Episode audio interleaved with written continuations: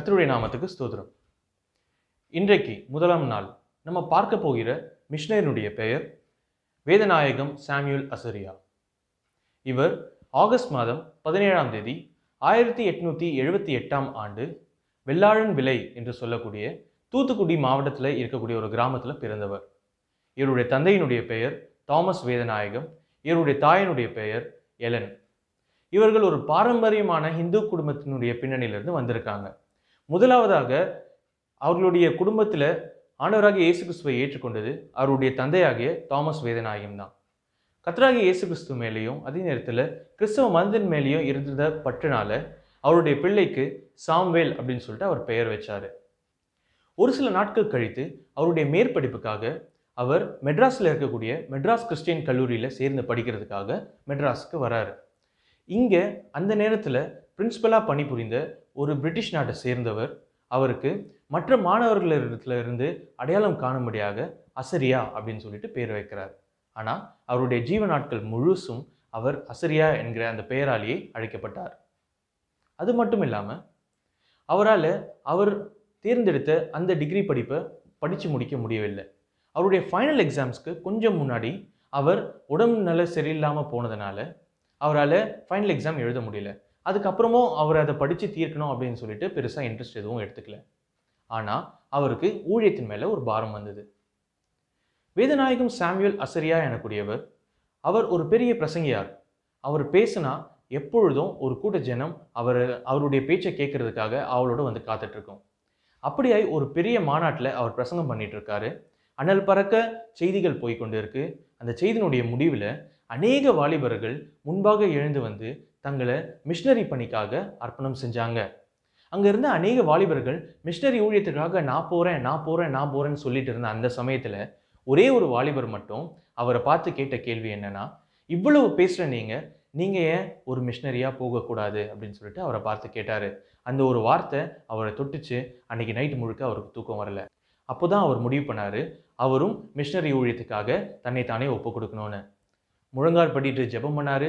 ஆண்டவர்கிட்ட தன்னை அர்ப்பணித்தார் மிஷினரி ஊழியத்தை செய்யணும்னு சொல்லிட்டு அவர் ஆவல் கொண்டார். அங்கே தான் அவருடைய மிஷினரி பயணம் ஆரம்பித்தது அவருக்கு சரியாக பத்தொன்பது வயது நிரம்ப இருக்கும் பொழுது நம் எல்லாரும் அறிஞ்ச ஒய்எம்சிஏ என்று சொல்லக்கூடிய யங் மென்ஸ் கிறிஸ்டியன் ஃபெலோஷிப் என்று சொல்லக்கூடிய அந்த ஸ்தாபனத்தின் மூலமாக ஒரு ஊழியக்காராக அவர் பிரதிஷ்டை செய்யப்படுறார். முழுதுமாக தன்னை ஊழியத்துக்கென்று அவர் அர்ப்பணித்தார் அது மாத்திரமல்ல ஒரு முறை ஸ்ரீலங்காவில் ஜாஃபினா என்று சொல்லக்கூடிய ஒரு சிட்டியில் நடந்த ஒரு மாநாடு. தமிழர்கள் பங்கேற்ற ஒரு மாநாட்டில் அவர் பிரசங்கம் பண்ணுறதுக்காக போனார். அங்கே அநேக மிஷினரிகளோடு கூட அவருக்கு பழக்கம் ஏற்பட்டுச்சு. அப்படி அவர்களோடு கூட கூடி சேர்ந்து ஆரம்பிக்கப்பட்டது தான் இந்தியன் மிஷினரி சொசைட்டி. ஐஎம்எஸ் என்று அழைக்கப்படக்கூடிய இந்தியன் மிஷினரி சொசைட்டி. அது மட்டும் இல்லாமல் ஆயிரத்தி தொள்ளாயிரத்தி ஒன்பதாம் ஆண்டு அவருக்கு சரியாக முப்பத்தைந்து வயது நிரம்பி இருக்கும் பொழுது இந்த ஒய்எம்சிஏல அவர் கொடுக்கப்பட்ட எல்லா விதமான பொறுப்புகளையும் அவர் மற்றவர்களிடத்தில் கொடுத்துட்டு முழு நேரமாக மிஷினரி பணிக்கென்று தன்னை அர்ப்பணித்தார். ஆந்திர பிரதேச மாநிலத்தில் இருக்கக்கூடிய டார்னக்கல் என்று சொல்லக்கூடிய கிராமத்தில் அவர் மிஷினரி பணிக்காக சென்றார். அதற்கு செல்கிறதற்கு தன்னை தானே தயார்படுத்திக் கொள்ளும் வண்ணமாக தெலுங்கு என்று சொல்லக்கூடிய மொழியையும் அவர் கற்றுக்கொண்டார். சரியாக மூன்று வருடம் கழித்து அதாவது ஆயிரத்தி தொள்ளாயிரத்தி பன்னிரெண்டாம் ஆண்டு அந்த டார்னக்கல்ல இருக்கக்கூடிய சபையினுடைய பிஷப் என்று சொல்லக்கூடிய பொறுப்பை அவர் ஏற்றுக்கொள்கிறார். அவருடைய மரணம் வர வரைக்கும் அவர் சாகிற வரைக்கும் அந்த சபையில் இருந்த ஒரே ஒரு இந்திய பிஷப் என்று சொல்லக்கூடிய அந்த ஒரு பெருமையும் அவருக்கு மட்டும்தான் சேரும். அவரை சுற்றி இருந்த எல்லா மக்களாலும் தந்திரிகாரு என்று அவர் செல்லமாய் அழைக்கப்பட்டார். தந்திரிகாரு அப்படின்னா அப்பா என்று அர்த்தம். அது மட்டும் இல்லாமல் அவருடைய வாழ்நாளில் கிட்டத்தட்ட ரெண்டு லட்சத்தி இருபத்தி ஆறாயிரம் மக்களை அவர் சந்திச்சிருக்கிறாரு. இதில் மடிகாஸ் மலாஸ் அதுக்கப்புறமா நிறைய ட்ரைபல் பீப்புள் அதுக்கப்புறமா நிறைய நான் பிராமின்ஸ் கீழ் ஜாதியில் இருக்கக்கூடிய பிராமன் அல்லாத அநேக மக்களை அவர் சந்தித்து அவர்கள் எல்லாரையும் சபைக்குள்ளே சேர்த்திருக்கிறார். நான் சொன்ன வண்ணமாக இரண்டு லட்சத்தி இருபத்தி ஆறாயிரம் பேருக்கும் மேலே அவர் அநேக மக்களை சபைக்குள்ளே கொண்டு வந்த பெருமையும் அவரை சாரும்.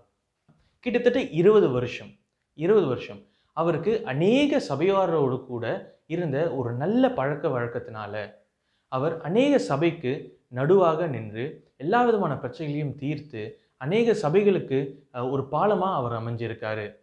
இது மூலயமா உருவானது தான் நம்மளுடைய சிஎஸ்ஐ அசம்பிளிஸ் சிஎஸ்ஐ நம்ம சொல்லக்கூடிய denomination church of South India so அது ஆரம்பிக்கப்படு பட்டதில் இவருக்கும் ஒரு முக்கிய ஒரு பங்கு இருக்குது அது மட்டும் இல்லாமல் national Christian council Bible society of India Bible society of Ceylon general council of the Anglican church of India Burma and Ceylon என்று சொல்லக்கூடிய இத்தனை ஸ்தாபனங்களிலும் இத்தனை ஆர்கனைசேஷனில் அவர் ஒரு முக்கிய பங்கை ஆற்றியிருக்காரு. அது மட்டும் இல்லாமல் நம்ம எல்லாரும் அறிஞ்ச எம்கே காந்தி மோகன்தாஸ் கரம்சந்த் காந்தி நம்ம காந்தி தாத்தான்னு சொல்லுவோம் இல்லையா? அவரோடு கூட சேர்ந்து அநேக விதமான மத சார்ந்த நிறைய பேச்சுவார்த்தைகளிலும் நிறைய போராட்டங்கள்லையும் இவர் கலந்து கொண்டிருக்காரு. சில நேரங்களில் அவர்களோடு கூட சேர்ந்து சில நேரங்களில் அதற்கு எதிராக கூட அவர் கலந்து கொண்டிருக்காரு. அது மட்டும் இல்லாமல் நம்மளுடைய இந்தியாவுக்கு சுதந்திரம் கிடைச்ச அந்த கடைசி நாட்களில் பிரிட்டிஷ்க்கும் இந்தியாவுக்கும் நடுவில் ஒரு பாலமாகவும் அவர் இருந்திருக்காரு. அவருடைய இந்த எல்லா செயல்களையும் பாராட்டி கேம்பிரிட்ஜ் யூனிவர்சிட்டி ஆயிரத்தி தொள்ளாயிரத்தி இருபதாம் ஆண்டு அவருக்கு ஒரு விருதையும் வழங்கியிருக்காங்க.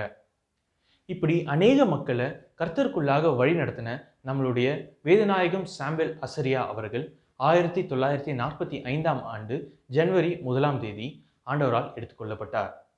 அவரால் அநேக மக்கள் கிறிஸ்துவுக்குள்ளாக வழிநடக்கப்பட்டு இருக்காங்க அது மாத்திரம் இல்லாமல் வெறும் பணக்காரர்கள் உயர்ந்த ஜாதிகள் என்று மட்டும் சொல்லப்படாதபடிக்கு தாழ்ந்த ஜாதி ட்ரைபல் பீப்புள் நம்ம சொல்லக்கூடிய ஆதிவாசிகள் பழங்குடியினர்கள் இப்படி பாரபட்சமே பார்க்காம எல்லா விதமான மக்களையும் சபைக்குள்ளே கொண்டு வந்து சேர்த்த அந்த வேதநாயகம் சாம்வேல் அசரியா என்று சொல்லக்கூடியவர் போல நம்மளும் வாழ ஆண்டவர் நமக்கு கிருபை செய்வாராக. இதே போல் ஒரு நல்ல மிஷினரியுடைய கதையோடு கூட நாளைக்கு வீடியோவில் உங்களை சந்திக்கிறேன். அதுவரையிலும் கர்த்தர் தாமே நம்மளோடு கூட இருப்பாராக. ஆமீன்.